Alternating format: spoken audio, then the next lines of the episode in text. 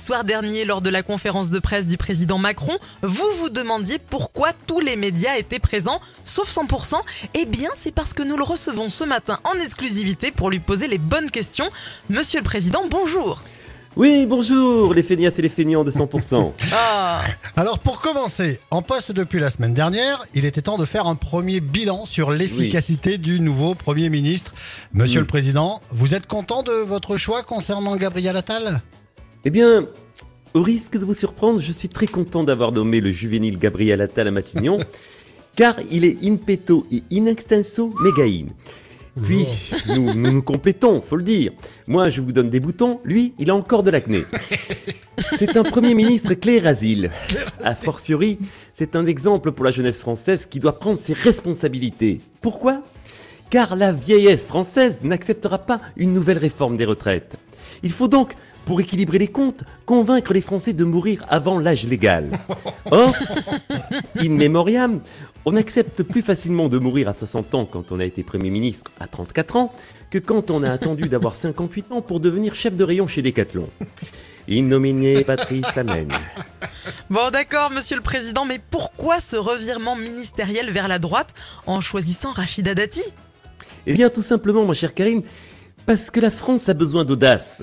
C'est pourquoi j'ai nommé une ministre de la Culture Botox. Même si je sais que c'est risqué, car envoyer Rachida Dati au ministère de la Culture, c'est comme lâcher King Kong au salon de la porcelaine. Mais je pense aller plus loin, mes chers amis, en nommant Indebilum Hystericum Nadine Morano, ministre de la Recherche. Pourquoi? Parce que s'ils arrivent à mesurer son QI, les chercheurs auront une idée plus précise de l'infiniment petit. Et je continuerai d'aller chercher des élus de droite, car, in vino veritas, il est plus facile de débaucher les têtes d'affiche des Républicains comme ministre du gouvernement que d'embaucher Raquel Garrido ou Sandrine Rousseau comme tête d'affiche d'une soirée pole dance. Soyez confiants, mes chers compatriotes. Ce gouvernement saura gérer la France comme une star du porno gère sa foufounette. Au quart de poil. In epilium definitum. Infinium definitivement, oui. Euh, ça promet, hein. Et concernant Elisabeth Borne, vous pouvez nous donner des nouvelles? Eh bien, rassurez-vous, elle va très bien. In memerum decatitum. Elle a déjà trouvé, elle a déjà trouvé du travail, puisqu'elle sert de doublure à la momie de Nefertiti dans l'exposition tout en camon, l'expérience immersive. Oh. Ça lui ira très bien à la vioque. Voyez-vous, Oh. Quand je lui parlais, j'avais l'impression de pisser dans un violon. Elle n'entendait rien, et je me disais que c'était la première fois que je m'adressais à une cruche sourde comme un pot. C'est pourquoi, fort de cette expérience, pour m'adresser à mon nouveau Premier ministre, au lieu de parler, je chanterai. Et comme dans l'intimité, j'appelle le petit Gabriel Gabi, ça donnera ceci. T'es le dernier Macron baby à peine sorti du berceau. Pour endormir la France t'as le trémolo qu'il faut mais pas de bol. Derrière toi ça rigole.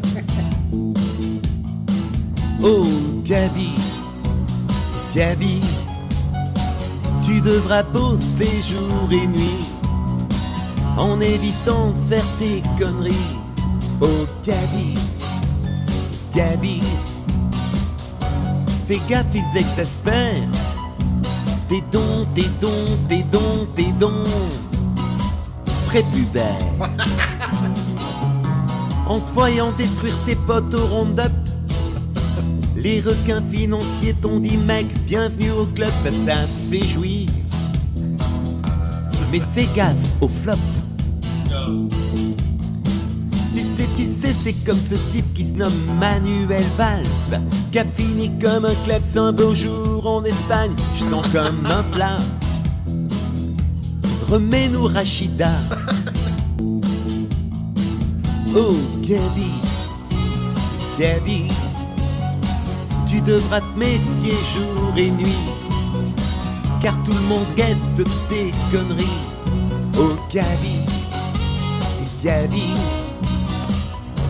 Darmanin et le maire te font, te font, te font des gestes pas très clairs.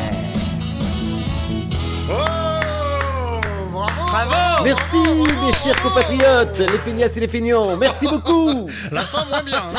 Tous les matins à 8h50, Thierry Garcia fait le guignol sur 100%. Et à réécouter bien évidemment en podcast sur 100%.com. Mika à suivre avec euh, C'est la vie, 8h53, bon début de journée, c'est vendredi, ça y est, il y a le week-end qui arrive.